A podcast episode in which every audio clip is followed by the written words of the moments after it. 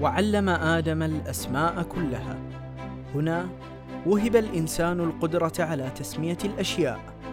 ولكن ماذا لو كان للأشياء ألسنة؟ هذه رحلة في عمق المفاهيم حيث كل مفهوم يغني على ليلى. أنا أحمد العواضي وهذا بودكاست ألسنة.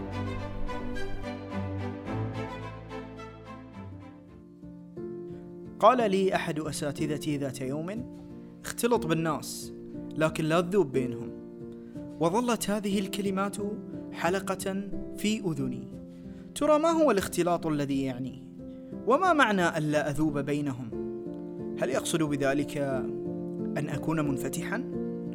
أو كما يقال open minded وكيف أكون منفتحا؟ إنني أسمع هذه الكلمة مقرونة كشماعة أعذار لمن تجردوا عن العديد من المبادئ والأخلاق حقا إنها كلمة مخيفة لأنها تحمل بين ثناياها العديد من المغالطات آه لو كان لهذه الكلمة لسان لتتحدث عن نفسها وتكشف عن حقيقتها الفعلية.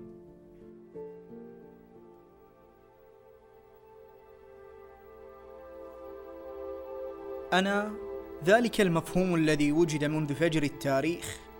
أنا من توجه له أصابع الاتهام قائلة: إن هو إلا رجل به جنة. أنا تلك الفكرة التي تبناها رجل ذات يوم فقيل له: لئن لم تنته لأرجمنك واهجرني مليا أنا التغيير الذي يحارب بحجتي إنا وجدنا آباءنا كذلك يفعلون لطالما عشت حربا لا تنتهي مع أولئك الرجعيين الذين ألبست أعينهم أغطية حجبت عنهم نور الكون الفسيح ورحابته. أنا دعوة التطور الذي ينشده بنو الإنسان. أنا الحقيقة التي لا بد أن يعيها البشر. إما أن يسيروا في هذه الموجة أو إنهم في الغرق لمدركون.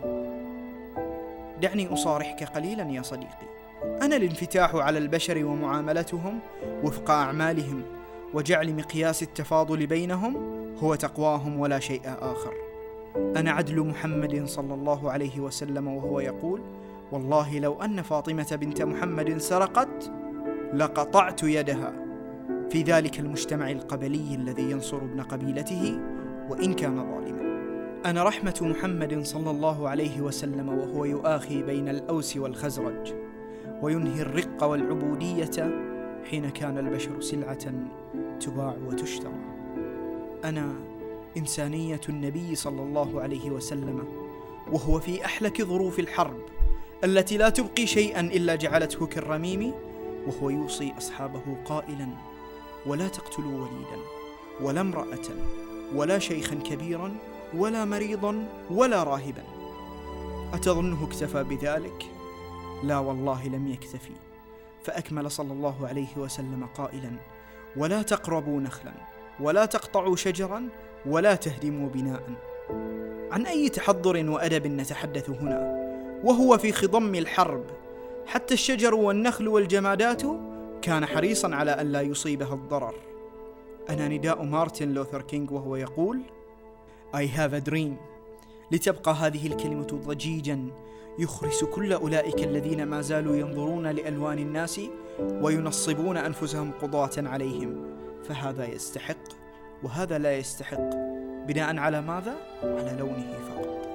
أنا تعاطف كارلوس بويول وهو يمنح شارة قيادة النادي الكتالوني لزميله إيريك أبيدال ليسلمه الراية لنيل شرف حمل كأس دور الأبطال في عام 2011 أنا تساؤلات إبراهيم البريئة بحثا عن الإيمان حين قال ولكن ليطمئن قلبي. أنا دعاء نوح وهو يناجي ربه طمعا في تغيير عقول قومه قائلا إني دعوت قومي ليلا ونهارا. أنا أمل محمد وهو خارج من الطائف يقول لعل الله يخرج من أصلابهم من يعبد الله. أنا ذلك الفهم الذي أساء الناس استخدامه. فخلطوا الحابل بالنابل وضاعت بوصلة طريقهم واختاروا طرقا لم يخترها أنبياؤهم وقدواتهم. آه. أنا بريء من ذاك الذي يمنع بناته من الدراسة والعمل قائلا. البنت ما لها إلا بيتها. بريء من أولئك الذين ينكرون الحب قائلين. الحب حق الأضعاف. بريء من أولئك الذين اختاروا لأبنائهم تخصصات لا يرغبون بها. فقط بحجة كان حلمي أكون كذي وأنا صغير. وكأن الإبن ليس له كيانه الخاص وأحلامه الفريدة. أنا بريء من ذاك الذي اختار طريق الخطأ ولم يخش أن يجاهر بمعصيته وبقي متبجحا مفتخرا بها. أنا بريء من أولئك الذين يحاربون دينهم. إن كنت تريد الخلاصة فأنا بريء من كل من قيل فيه أفرأيت من اتخذ إلهه هواه؟ أنا لست دعوة للانحلال والاستخفاف بالدين والجهر بالمعاصي. أنا دعوة ذلك النبي لتغيير حقيقي للأفضل. أنا دعوة للتحضر والتثقف دعوة لقراءة تاريخنا والاعتزاز به. أنا محاولات التمسك بالموروث الحقيقي الذي إن تركناه ضاعت هويتنا. ومن نكون نحن يا أصدقائي؟ إن تخلينا عن تراثنا وحضارتنا وديننا. قال أحدهم هنالك فرق بين أن تكون open minded وأن تكون cheap. كانت مؤلمة. وكانت حقيقية جدا.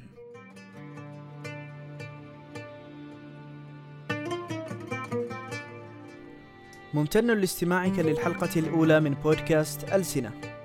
أسعد كثيرا بمشاركتك الحلقة مع أحبائك وأصدقائك أو مع من تعتقد أن هذه الحلقة ستفيده. إن أحببت أن تكون جزءا من هذا العمل شاركني ما هي الأفكار التي ترغب أن تكون لها ألسنة لتتحدث عن نفسها عبر حساباتي في وسائل التواصل المذكورة في الوصف.